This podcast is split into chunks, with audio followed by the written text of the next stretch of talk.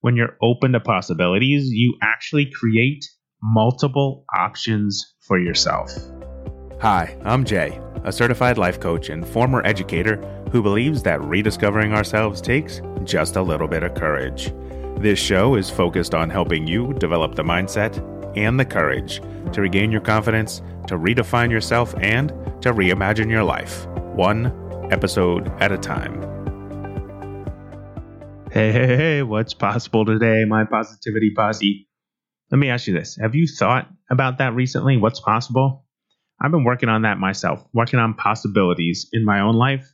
And I want to share with you some ideas that I think will help you be open to the possibilities in your life. Are you ready? All right, let's go. Okay, friends, so let me ask you this question When was the last time you said to yourself or to someone else, Well, I just don't have a choice? Was it yesterday? Last week? Last month? I'm betting at some point over the last 12 months, you uttered those words. You said those to yourself, you said them to somebody else. You said, Well, I just don't have a choice. And when you think about it, was it when you think about that particular instance, was it money? Was it time? Was it effort? Was it desire? Maybe it was something else. Regardless, if you ever said that to yourself, that you didn't have a choice, when you say to yourself, I don't have a choice, that's a thought error. Okay. And I'm being totally honest.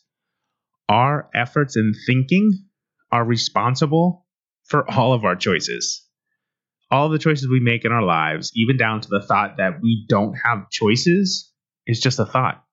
And when you say don't, it's a thought error. All right, let me be clear. First off, you always, always have a choice. You always get to choose. You're the one, only you, are in charge of your thoughts. You're the only one in charge of your feelings. And those thoughts and feelings lead to the actions in your life. Only you.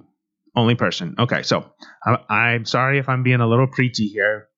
I'm probably doing it for myself so I can listen to myself say, you do have a choice, right? But I want you to understand that you're always in control of yourself. Always. So, how does having a choice translate into being open to possibilities? All right, for starters, when you're open to possibilities, you actually create multiple options for yourself. Again, when you're open to possibilities, you create multiple options for yourself. And here's how that works. Okay, first, you need to be curious about your thoughts. So, one of my mentors, Stacey Boehman, she says, being curious about your thoughts is the difference between being a judge or being a scientist. Right? A judge, they weigh the facts, they make a decision. A scientist, though, a scientist is curious. They're always curious and they're open to other conclusions. Now, if you're saying to yourself, well, I always weigh the facts before making a decision so that there's only one clear choice, right? I get it, right? You go through what you believe to be facts, okay? What you believe to be facts, and that might be true. But think about it, right? A fact is, without question, something that both you and I would agree on. That's a fact. Okay. So you have circumstances in your lives, and sometimes we believe circumstances are facts when they could certainly be a thought instead of a fact. So a fact is indisputable. For example, yes or no? At a stop sign, you are required to stop, right? That's a fact. It's indisputable. You are required to stop. Now, whether you stop or not, or whether people stop or not, okay, that's up for debate. But the fact is, you're required to stop at a stop sign. So it's indisputable.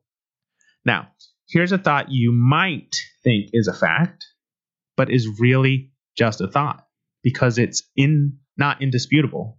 All right. There's some little bit of, well, maybe some people would see it one way and some people would see it the other way. Okay, ready? Here it is. I have no choice. All right, I brought that back up again for a reason. You might be saying to yourself, I have no choice is a fact. I don't. I didn't. I can't. I like. I. It, it's a. I don't have a choice. Okay. Why? And now you're probably going through your head and you're kind of outlining all the reasons why you don't have a choice. But I'm going to say it again. That those are thought errors, my friends. Those are thought errors because the thinking is getting in the way of you thinking you don't have a choice, right? It's your thoughts that are getting in the way of you. So if we go back to the idea of being curious, so if we're going back to the idea of like putting all of our thoughts out on the table, we're going to examine them just like a scientist would examine all of the specimens. So think of your thoughts as specimens. They're on a table. You're looking at them. They're all out there. You don't have any connection to them other than they're in front of you. All right. When you're curious, when you're curious about your thoughts, okay, you open yourself up to possibilities. And possibilities create options. And then options allow for choices. Not a choice, but choices. Multiple choice, right? You have multiple choice A, B, C, D, E, F, G. Yeah, absolutely. Multiple choices. So if you go back to having choices, oftentimes we limit our thoughts and thinking because we haven't experienced something. We haven't done it before, or we're afraid to have a new experience. Or sometimes we say, you know what, I don't know what to do. I don't know how to make that an option for me. I don't know how to have multiple options. Let me ask you this What if you did know? If you change the phrase from I don't know how to do something, I don't know how to have multiple options, but what if you did know? Like, seriously, what if you actually knew what to do? What if you were in charge? What if you were in control? What's coming up for you right now? What's going through your mind? Are, is the door of possibilities opening up to you, or are you still stuck on, I don't know, Jay, I can't see it? I can't see beyond this podcast. I can't see beyond my window in my kitchen. I can't see beyond what I'm doing right now. But I'll throw it back at you and say, what if you did know? All right, so when I ask myself these questions, what I find, I regularly find that I do know. And sometimes it's just the fear holding me back from saying out loud what my options are. But I do know. And sometimes when I get into the practice of it, and I want you to do the same thing, is I can quickly churn out at least five choices that could make my decision better in any particular instance. When I do those five choices, I have options. I've put it on the table. I've created possibilities because I've been curious about what's going on. And here's the trick, right? I said it before. It is about curiosity. And we've come full circle. Whenever, whenever you find yourself saying, I don't have a choice, say to yourself this What if I did? What would that look like? When you say, I don't know, say, but what if I did know? If you find yourself in conversation with other people and the first word out of your mouth is going to be, I don't know, your brain actually does know. The I don't know is a reaction to protect you. So say to yourself, ah, let me stop that. What if I did know? What would that look like? Where do I go with this information? How do I create choices for myself?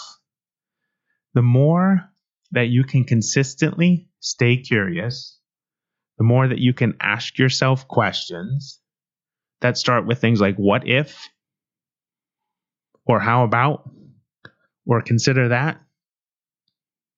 The more you do that, the more you leave yourself curious and have questions, the more you'll be open to possibilities. And again, when you're open to possibilities, you create options for yourself.